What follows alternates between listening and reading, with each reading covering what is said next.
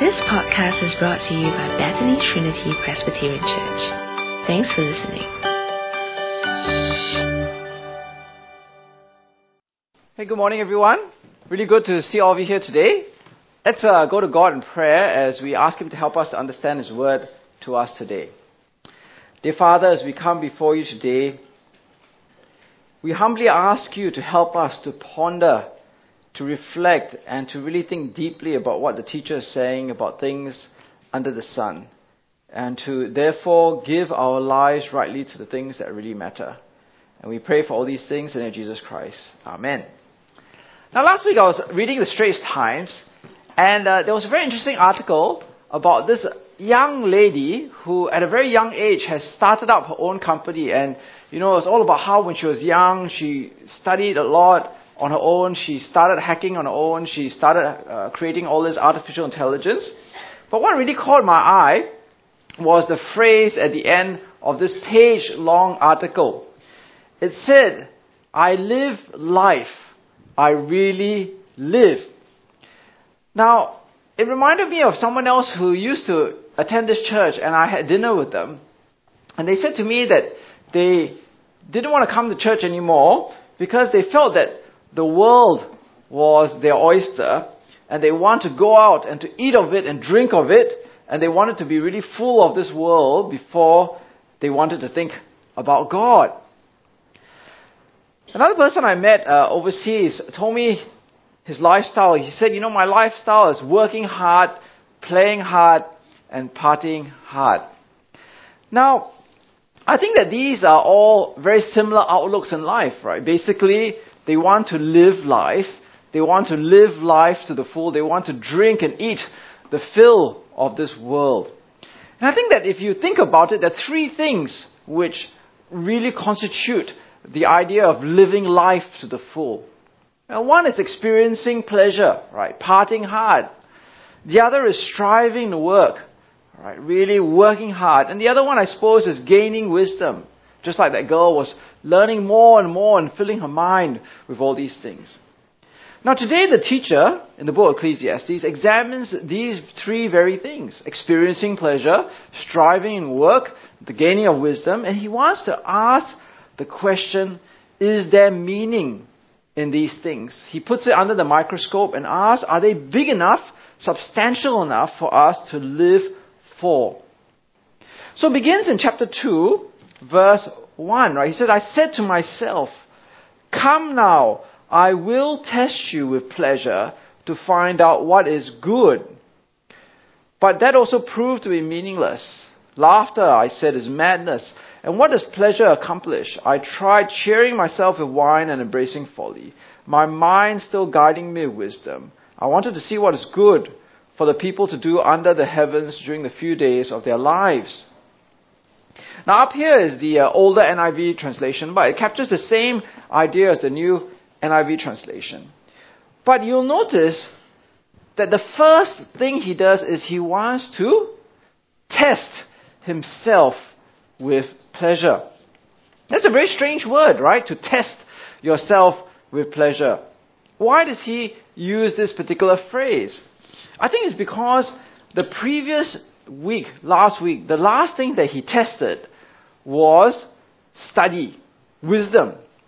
And he didn't test himself with study or gaining of wisdom. Instead, if you look at chapter 3 verse, chapter 1 verse 13, he said, I devoted myself to study and to explore by wisdom all that is done under heaven.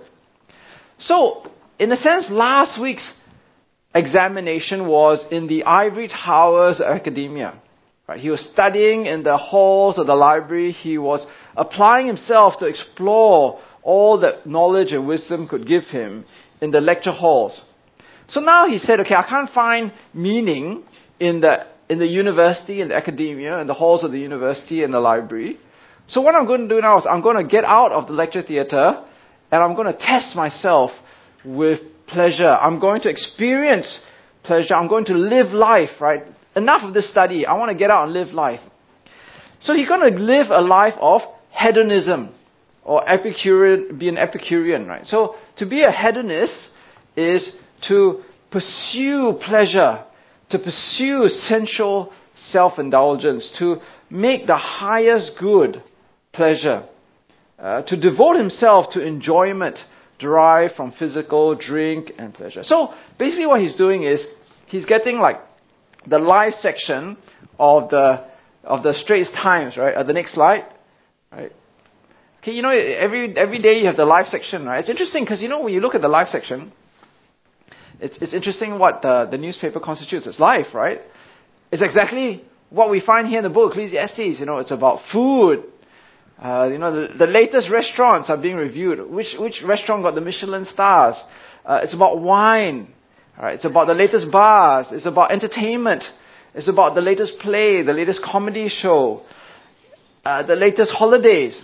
So that's what he does. So the teacher gets his uh, Jerusalem Times live section. He says, okay, let's try this out. Let's forget about staying in the university. Let's get out and experience life. So the first thing he does with his live section is he turns to the gom- comedy section. Okay, the next slide. Oh, sorry, yeah, yeah. Before he does that, you notice as he's going through chapter 2, right? He's, he doesn't just give himself mindlessly into pleasure, right? Because he, he's using his mind, he's still guided by wisdom to see what is good, uh, what is accomplished, what is there really that you can get under the sun, what, what is worthwhile under the sun. So, he starts off his life section, and then he looks at the comedy show. Right? What comedies can I go to? What entertainment can I give myself to? So he goes out, he leaves the university, he walks down, he watches a couple of plays, comedies, right? But after a while, he finds that it is foolish. Right? It's foolish. So here in the in your the new NIV, it says madness. It's foolish and madness in the sense that it's just an escape from reality. Right? Laughter if you just do it too much, after a while it becomes a bit meaningless. It's foolish. I don't know about you. I remember when I was working, there are some people in my work where basically every day after work they'll be talking about what show they were going to watch on television. Right? This was before the age of Netflix, right? You know, like what what serial they're going to watch. And after a while, it's a bit meaningless, right? It's almost as if you're living life through situational comedy, right? Every night is a different show that you're watching, and that's what fills your life. And that's what the word here, foolish or madness, means. It's like, it doesn't mean anything. There's no meaning to, to, to, to laughter entertainment. It just fills up your time. But I think that this word madness here, if you actually look at the original Hebrew word, also has connotations of being morally wicked or sinful is foolish behavior in terms of being sinful. Now, when I was younger, I used to uh, like watching stand up comedy actually. But one of the problems, actually, if you do go and watch stand up comedy, or even if you watch on TV, you, you notice on Netflix a stand up comedy, is that a lot of stand up comedy is vulgar. There's a lot of sexual jokes in it. In fact, if you took out all the sexual jokes, you probably don't have that much material to work with, right? Because there's not that much more that's funny in this world that people make fun of, right? There's a lot of sexuality in stand up comedy. And that's what the teacher is really saying that it's foolish because a lot of laughter is derived from things which are vulgar and wicked. So I mentioned before that, uh, you know, I really liked uh, the Game of Thrones, and I read all the books, right, so far, except, the, you know, I feel it's very unfair because the author never finished his story. He just started this TV series instead.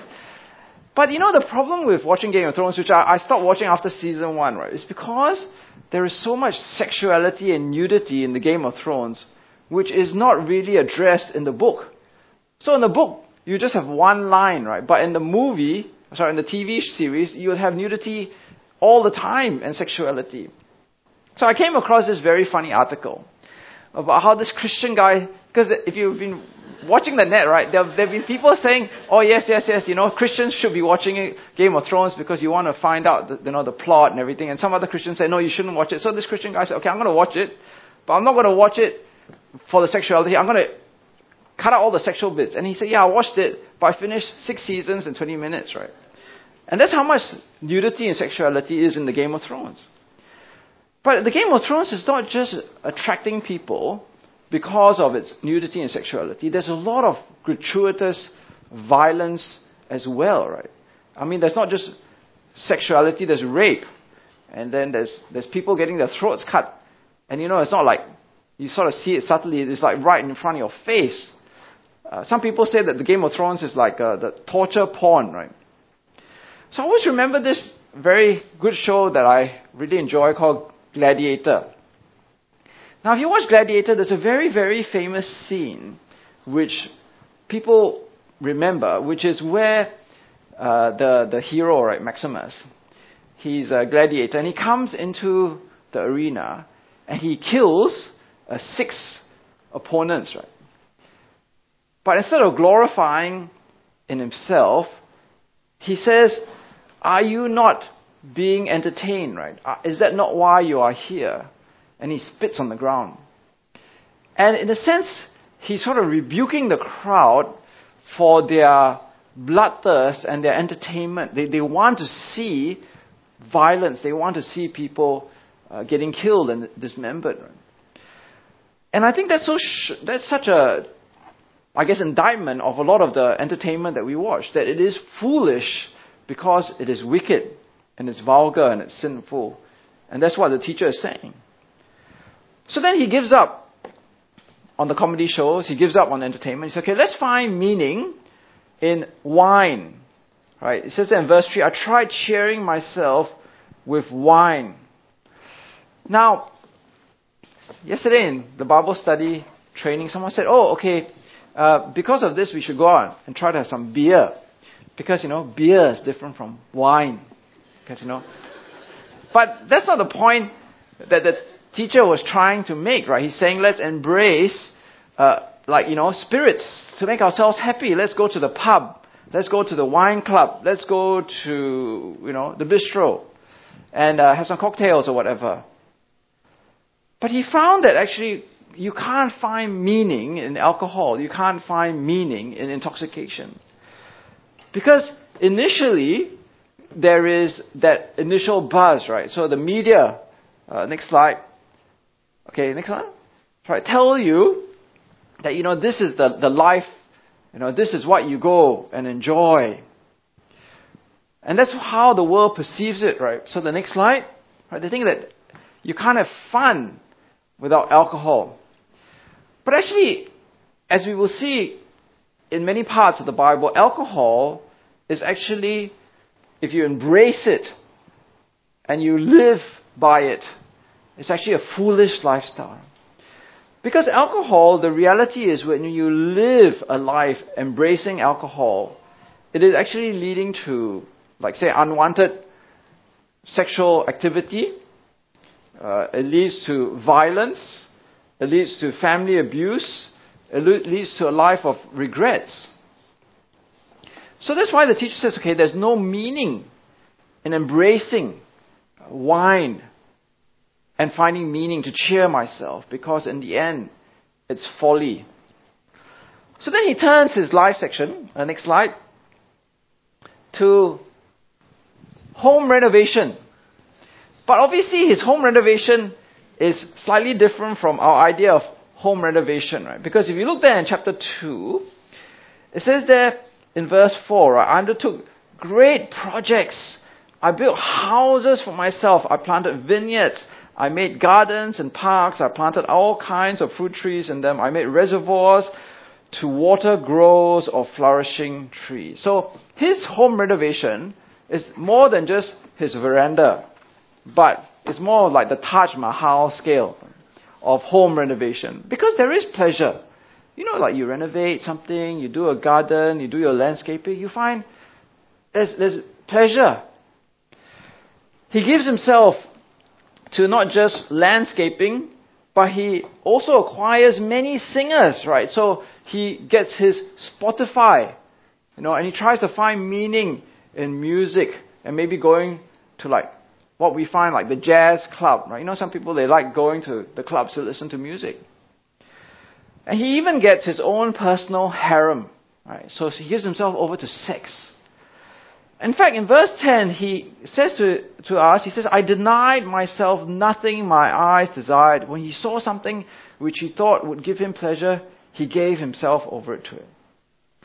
Uh, I, I, I, my heart took delight all my labor, and this was the reward of all my toil. But in the end, verse 11 says, Yet when I surveyed all that my hands had done, and what I had toiled to achieve, everything was meaningless. Chasing after the wind, nothing was gained under the sun. I think it's very true, isn't it, that you can enjoy these things. You can enjoy a glass of wine, you can enjoy a movie, but if you wanted to give meaning in your life, then it is empty. There's nothing there. I remember uh, when you reading articles saying, you know, if you think about who should be the happiest people in the world, who would have all these things that we just read about? Surely it must be the Hollywood stars. Because that's why people aspire to be Hollywood stars, right? So you can all the women, all the men chasing after you can have all the big houses in Los Angeles. You can have the finest food, the finest wines, and the, the finest entertainment, and the finest comedy shows. But are the Hollywood stars the happiest people and the most fulfilled people living lives of meaning? No.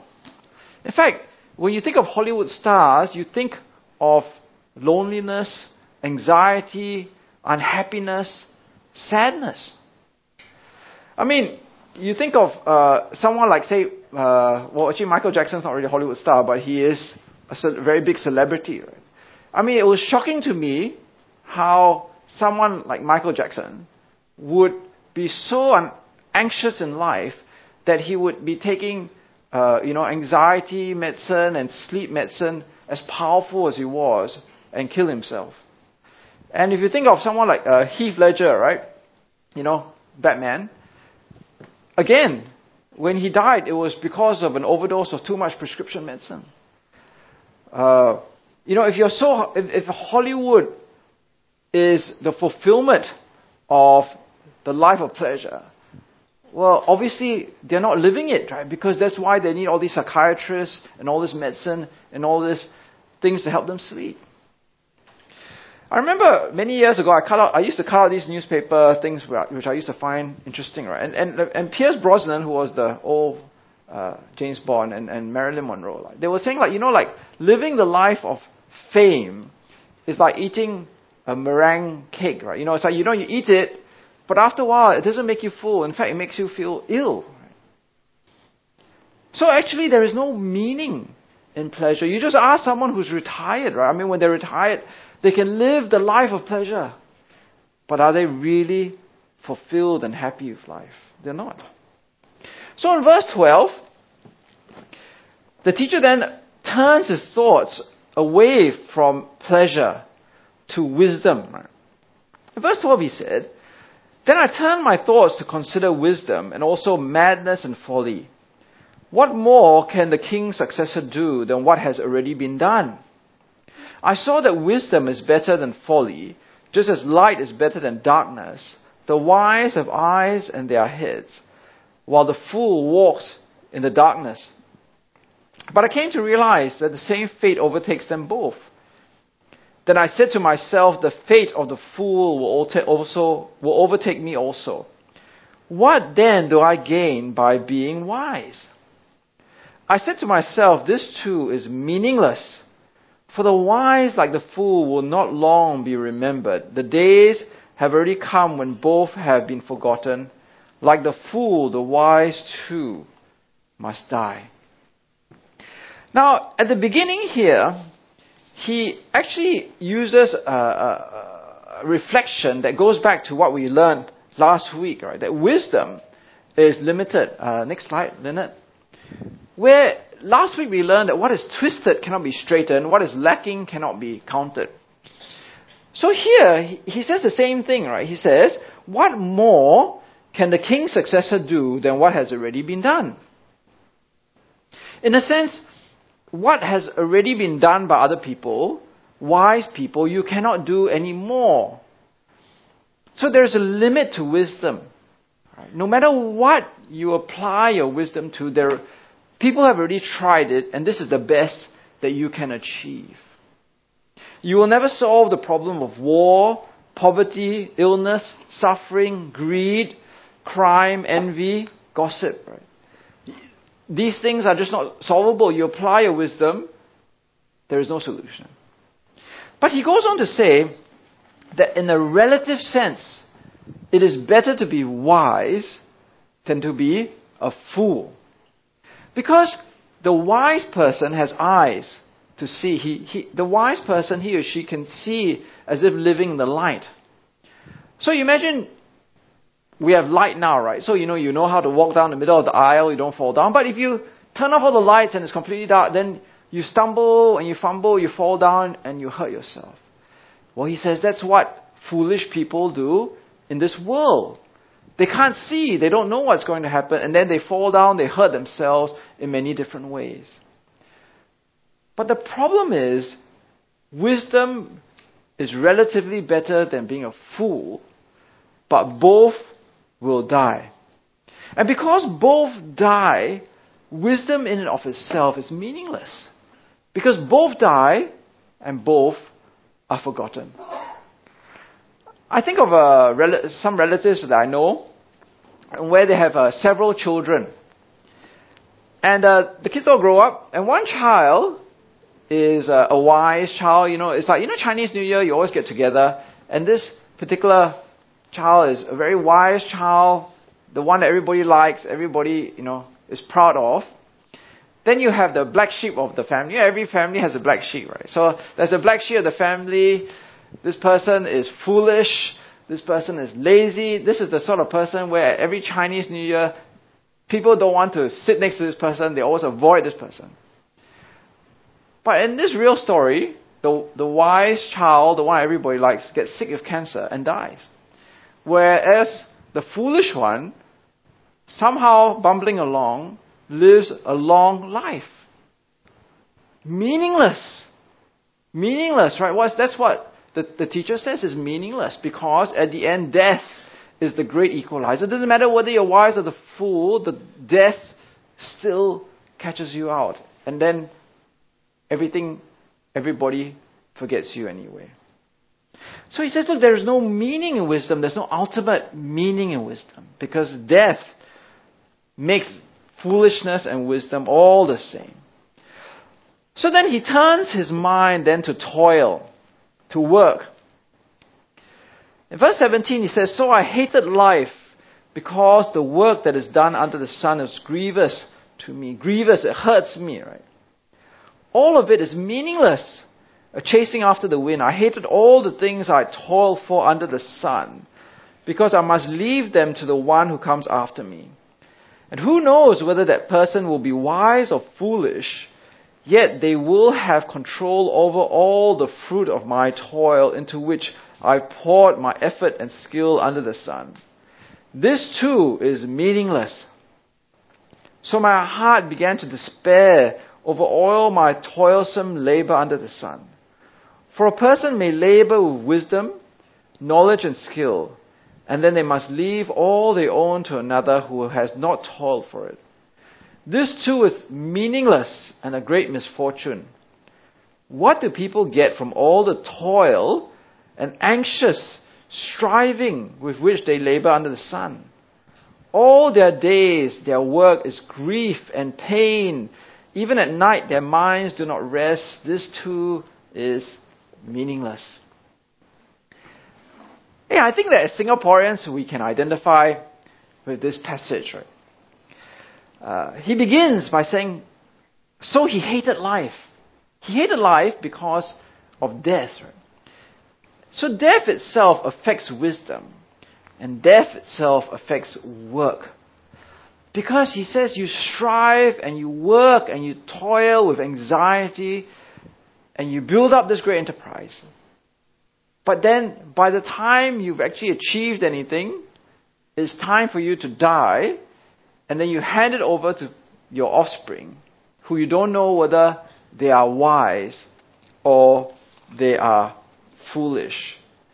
Death makes a mockery of all the work that you did because just when you're striving and just when you do it, you've got to hand it over to someone else. And you never know what they're going to be like.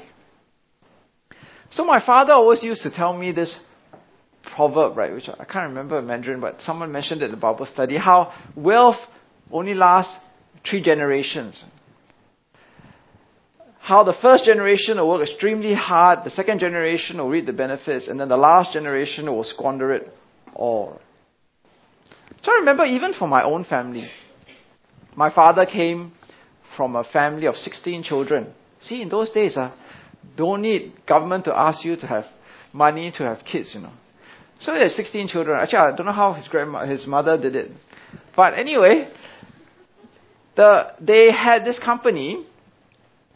Uh, actually, I'm Ong. So actually, I'm a Hinghua, right? Somebody came and said me, hey, you, you, you guys must be in this business.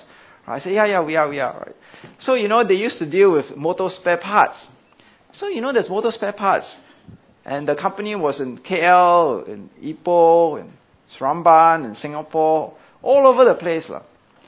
So the first generation built up this big company. And then the children all came together. And then the grandchildren uh, were there, right? Of which I'm that generation. Lah. The third generation that squanders it all. But anyway, I wasn't involved in the company.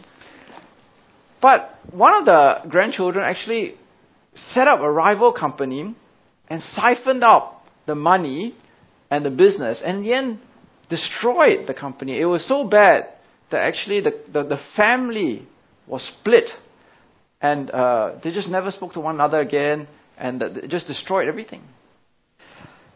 Now, in a sense, that's true, isn't it? Because you labor and strive, but the subsequent generations, what do they do? Are they wise or are they foolish? Even for the author of Ecclesiastes, who is supposed to be Solomon, he experienced this, right? Because Solomon's son was Rehoboam.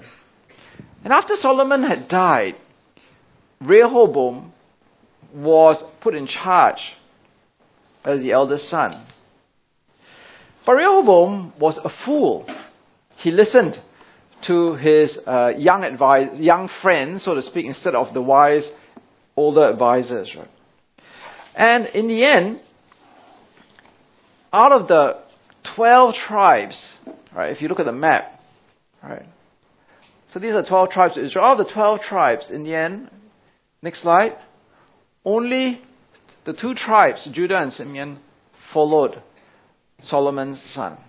So you imagine the great kingdom of Israel, right? The 12 tribes, Solomon, before him, David, his father, built up this great kingdom.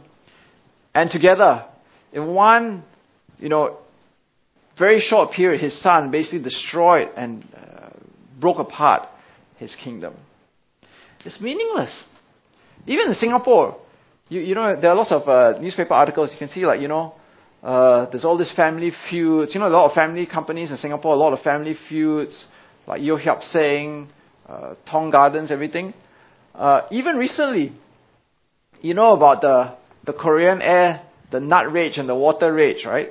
So I mean, here you have this uh, CEO, the Korean father, who you know, CEO of Korean Air, and then you have these two daughters who sound like very temperamental people who like, you know, basically get the plane to turn around because she got peanut served in a packet instead of a plate.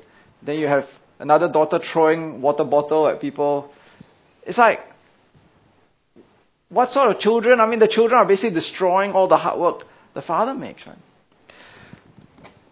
But that's not the only reason why work is meaningless, because he goes on to say that work itself is so tiring, right? So in verse 22, 21 to 22, uh, he says, sorry, 22, he says, What do people get from all the toil and the anxious striving with which they labor under the sun? All their days, their work is grief and pain even at night, their minds do not rest. This too is meaningless. Now, I think what he's trying to get at here is to go against this idea that actually work itself is really fulfilling and is really fun, right?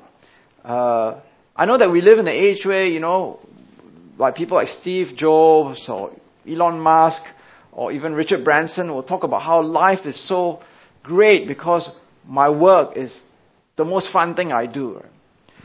But actually, for the, the reality for most normal working people, is actually work is very, very tiring and very wearisome and filled with anxiety. It's almost as if like he's saying, you work during the day, your, your, your, the day is filled with grief and pain, and at night, your mind is full of anxiety. Right? So it's like, there is nothing in life. Like you, uh, during the day, you're, you're striving, grief and pain. At night, you're worried and anxious. He said, how can you, how can work be meaningful like that? Right? I mean, it's true, right? I mean, people um, buy these really expensive beds. I bought a bed last year, right? You know, like the beds can cost like ten thousand dollars. But you know, you can buy this ten thousand dollar bed, but you still can't go to sleep, you know, because your mind is so worried about your work. I remember when I was working as an accountant, right? I remember one night I was just about to get to sleep. Then all of a sudden I woke up, you know, at about 11. I said, hey, you know, I finished the report today, but did I press the send button on the mail, right? So then I was lying there, I couldn't sleep for about half an hour. I thought, okay, I need to drive back to the office. I went to the office, I used my key card, I was the only one there by that time.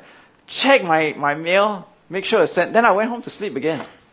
You know, it's like, it's like your, your, your mind is always thinking about work, right? It's like, you know, what have you done? What haven't you done? Uh, and then you go to work and you're striving. So, there is no meaning uh, in work. You cannot find meaning in work that way.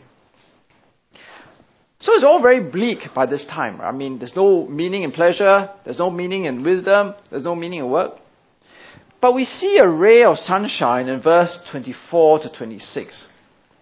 He says that a person can do nothing better than to eat and drink and find satisfaction in all their toil. This too I seize from the hand of God, for without him, who can eat and find enjoyment? To the person who pleases him, God gives wisdom, knowledge, and happiness. But to the sinner who gives the task of gathering and storing up wealth, to hand it over to the one who pleases God, this too is meaningless, a chasing after the wind.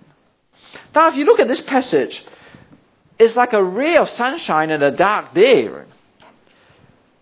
Now, why is it so different in mood and tone from everything so far that the teacher has taught? The reason is because suddenly God comes into the picture. So before this, the, the teacher was saying, What is there that I can find under the sun which gives me meaning? and it's all bleak, it's all dark, it's all depressing. But suddenly something from outside under the sun comes in, and that's God.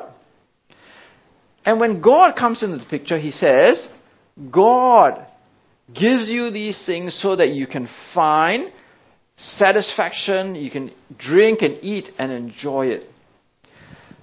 What he's trying to say here is that when you try to give meaning to these created things food, laughter, pleasure, work, wisdom. They break, they can't hold the weight of meaning. Only God can hold the weight of meaning in this world. So instead of looking to all these created things for meaning, just enjoy them. Enjoy them for what God gives you in them. Enjoy them for themselves. Enjoy the tender taste of the char siu when you eat your wonton mee, right? Enjoy the, the, the, the, the, the, taste of the wine when you, when you drink it, its richness, right? Because that is all it is. It is never, never intended for more. Because meaning is found in God, which then allows you to enjoy the things of this world for the created things that they are. You were never meant or intended to give meaning to these created things. Meaning can only be found when God is at the center of your life, then all these other peripheral things can be enjoyed. But he goes on to say something very radical, right? Because actually he could have just stopped at verse 24 and said, okay, because God gave all these things, eat, drink, and be happy, right? But verse 26, he says, to the person who pleases him, God gives wisdom, knowledge, and happiness. But to the sinner, he gives the task of gathering and storing up wealth to hand it over to the one who pleases God. This too is meaningless at chasing after the wind. Now, this is a very shocking verse. Because what he's saying is, when you, when you please God, God gives you happiness and knowledge and wisdom. When you strive for these things, you don't get it. But when you strive to please God, that's when you receive it. You know, it's a paradox because if I say to you, strive to be happy, you find it very hard to be happy. Strive to be content, you find it very hard to be content. But what it's saying here, if you strive to please God and to know God, then happiness, contentment, knowledge, and wisdom then come to you. Because it is actually in the knowing of God that, that, that these real benefits come and accrue to you. But what is actually more shocking is the paradox, right? Because the sinner is the one toiling and gathering and striving. But in the end, the sinner, the one who displeases God, actually doesn't get to keep the very things that they're striving and toiling for. And that's why it's meaningless, because if you, if you strive and toil for these very things, you actually lose these things. It is a meaningless way of living. But if you strive to please God, then you actually receive all these things as well. Now, we understand this better in the light of Jesus, and we read this for the responsive reading, right? Because Jesus actually says that you're not meant to store up treasure on earth, right? Where moth and rust destroy, where thieves break in and steal, but store up for yourselves treasures in heaven where moth and rust do not destroy, and where thieves do not break in and steal. For where your treasure is, there your heart will be also. So do not worry saying, What shall we eat, or what shall we drink, or what shall we wear? For the pagans run after all these things, and your heavenly Father knows that you need them. But seek first his kingdom and his righteousness, and all these things will be given to you as well. So, as we see in the person of Jesus and the reality of God coming into this world in Jesus, pleasing God, following Jesus, knowing Jesus, Right? Seeking after the kingdom of God actually gets you all these other things as well. But striving after the very created things and trying to achieve contentment, fulfillment, and meaning through them, you actually cannot find it. And in fact, you will lose it all. And that is the true, futile, meaningless chasing after the wind way of living. So, in conclusion, Someone wrote that actually the, the advertising department of the things of this world, pleasure, work, wisdom, are much more effective than the manufacturing department. Because the advertising is that live life. You know, YOLO, you only live once. Live life to the full, right? The, the world is your oyster. Drink of it, eat of it, right? Work hard, play hard. And the advertising goes that this is what life is all about. But the world cannot deliver that. In the end, you will not find meaning through it. It is just chasing after the wind. But instead, in the pleasing of God, in the knowing of Jesus, that is where meaning is found, and that then allows you to derive satisfaction, enjoyment, uh, to derive pleasure from the things that God has given you. And on top of that, God says that all these other things will be given to you as well. So don't live the meaningless life of chasing after what this world advertises, but cannot deliver. But instead, know God and please God through Jesus. Let's go to God in prayer. Uh, dear Father, as we come before you today, We pray that the words of Ecclesiastes will make us wise to see uh, that pleasure is meaningless, it's foolish many times. The gaining of wisdom is cut short by death.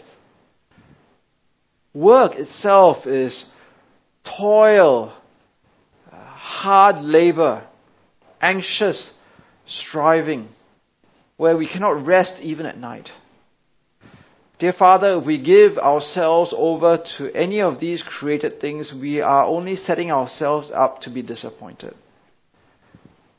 But dear Father, help us to see that meaning can only be found outside of this world through you, through the Creator Himself. And we know that to be true by the coming of Jesus Christ. That if we know you through Jesus, if we please you through Jesus, only there will we be able to enjoy the things of this world. Only there will we be able to inherit the very world itself and to know true contentment and true fulfillment. And we pray for all these things in our Jesus Christ. Amen. Thanks for listening to this podcast brought to you by Bethany Trinity Presbyterian Church. For more information, visit us online at busyvc.sg.